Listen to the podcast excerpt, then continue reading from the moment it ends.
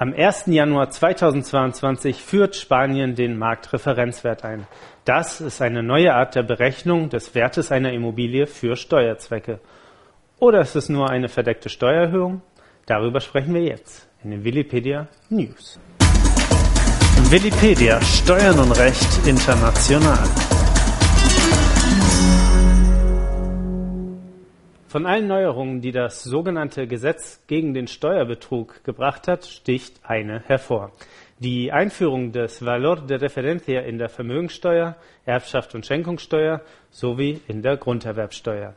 Der neue Referenzwert ist eine Art amtlich festgestellter Marktwert für Wohnimmobilien, der jährlich neu ermittelt wird. Die Neuerung betrifft tatsächlich nur Wohnobjekte und keine anderen Immobilien wie etwa Parkplätze oder Geschäftslokale. Die Reform sorgt für große Unruhe bei den Steuerkanzleien in ganz Spanien, denn im Grunde handelt es sich um eine verdeckte Steuererhöhung. Erstmals ermittelt und als steuerliche Größe rechtswirksam wird der Marktreferenzwert ab 1. Januar kommenden Jahres. Um darüber zu sprechen, welche Folgen der Marktreferenzwert genau hat, ist bei mir jetzt Thomas Fitzner, Assistent der Geschäftsleitung von European Accounting. Thomas, Warum gibt es überhaupt diesen neuen Marktreferenzwert? Warum bestand für den Gesetzgeber die Notwendigkeit, den einzuführen? Wenn Immobilien übertragen werden, schaut sich das Finanzamt den Wert, der für Steuerzwecke deklariert wird, ganz genau an. Und hat doch in vielen Fällen nachträglich eine Neubewertung vorgenommen, äh, die dazu geführt hat, dass Nachzahlungen von Steuern notwendig waren ähm, dagegen haben sich aber gerade in den letzten Jahren sehr viele Betroffene gewehrt und erfolgreich. Äh, Gerichte haben reihenweise die Neubewertungen des Finanzamtes gekippt mit der Begründung, dass die Bewertungsmethode zu schematisch äh, und deswegen nicht gültig sei. Tatsächlich haben sich ja die Finanzbeamten nicht aus ihrem Büro bewegt, die haben sich die Immobilie nicht angesehen, sondern haben einfach anhand des Katasterwertes und einiger anderer Parameter, die ihnen vorlagen, einiger anderer Daten, einen theoretischen Wert errechnet. Äh, und der Gesetzgeber hat nun für eine höhere Rechtssicherheit sorgen wollen und gesagt, okay, wir, ähm, wir führen einen neuen Wert ein, der auf eine individuellere und äh, genauere Weise den Wert einer Immobilie ermittelt. Und der wird dann amtlich festgelegt und veröffentlicht und dient dann für, äh, für eine Reihe von Steuerarten als Referenz. Ähm, wie wird denn der Wert genau ermittelt? Fahren die jetzt die Finanzbeamten dahin und schauen sich die Immobilie Nein, an? die Finanzbeamten bleiben immer noch im Büro, die müssen nicht raus. Ähm, was stattgefunden hat, ist, äh, das Katasteramt hat äh, das spanische Staatsgebiet in tausende Zonen unterteilt und für jede dieser Zonen wird anhand von aktuellen äh, Daten von Immobilienübertragungen, die äh, aus den Notariaten kommen, ein durchschnittlicher Quadratmeterpreis ermittelt und dieser durchschnittliche Quadratmeterpreis gilt dann für diese jeweilige Zone als einer der, äh, einer der äh, sagen wir, Anknüpfpunkte für die Ermittlung dieses Referenzwertes. Wir hatten ja eingangs gesagt, dass gleich mehrere Steuerarten durch diesen neuen Wert betroffen sind. Welche sind es genau? Das sind zunächst äh, die Erbschaftssteuer, Schenkungssteuer und Nachfolgepakt. Äh, für diese Steuern gilt der Referenzwert als Mindestwert.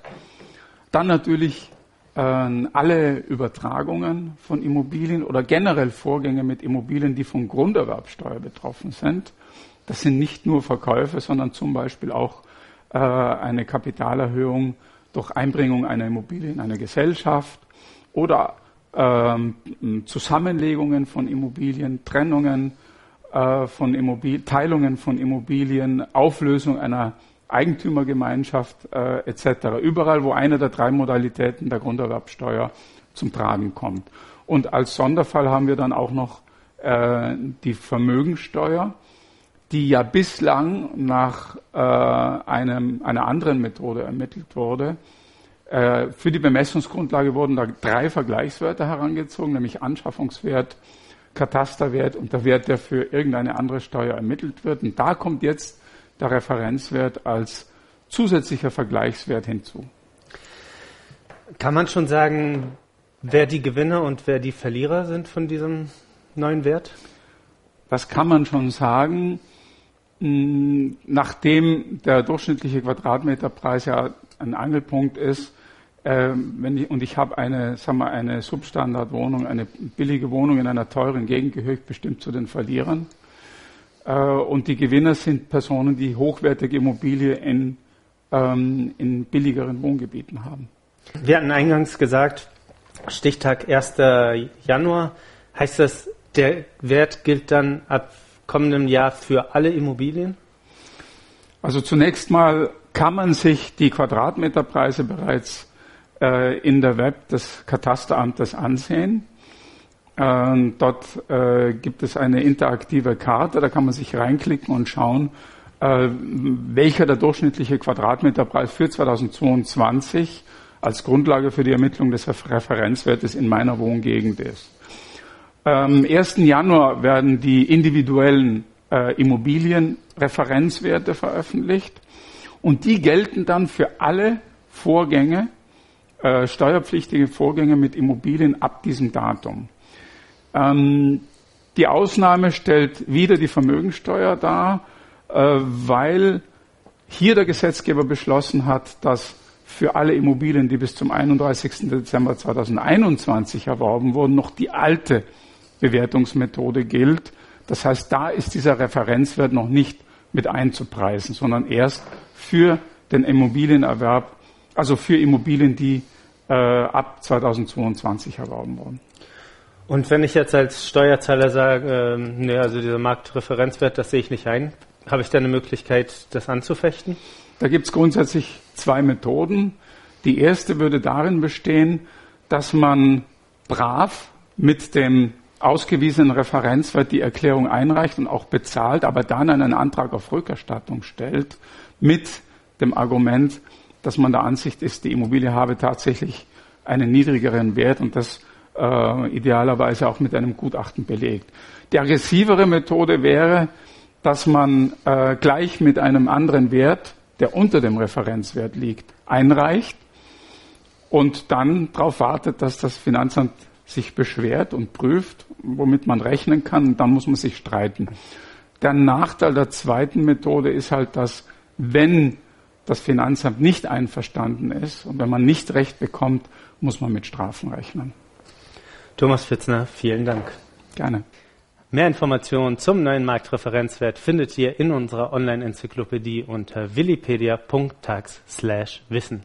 Abonniert unseren Kanal für mehr News zu Steuern und Recht in Spanien. Vielen Dank fürs Zuhören.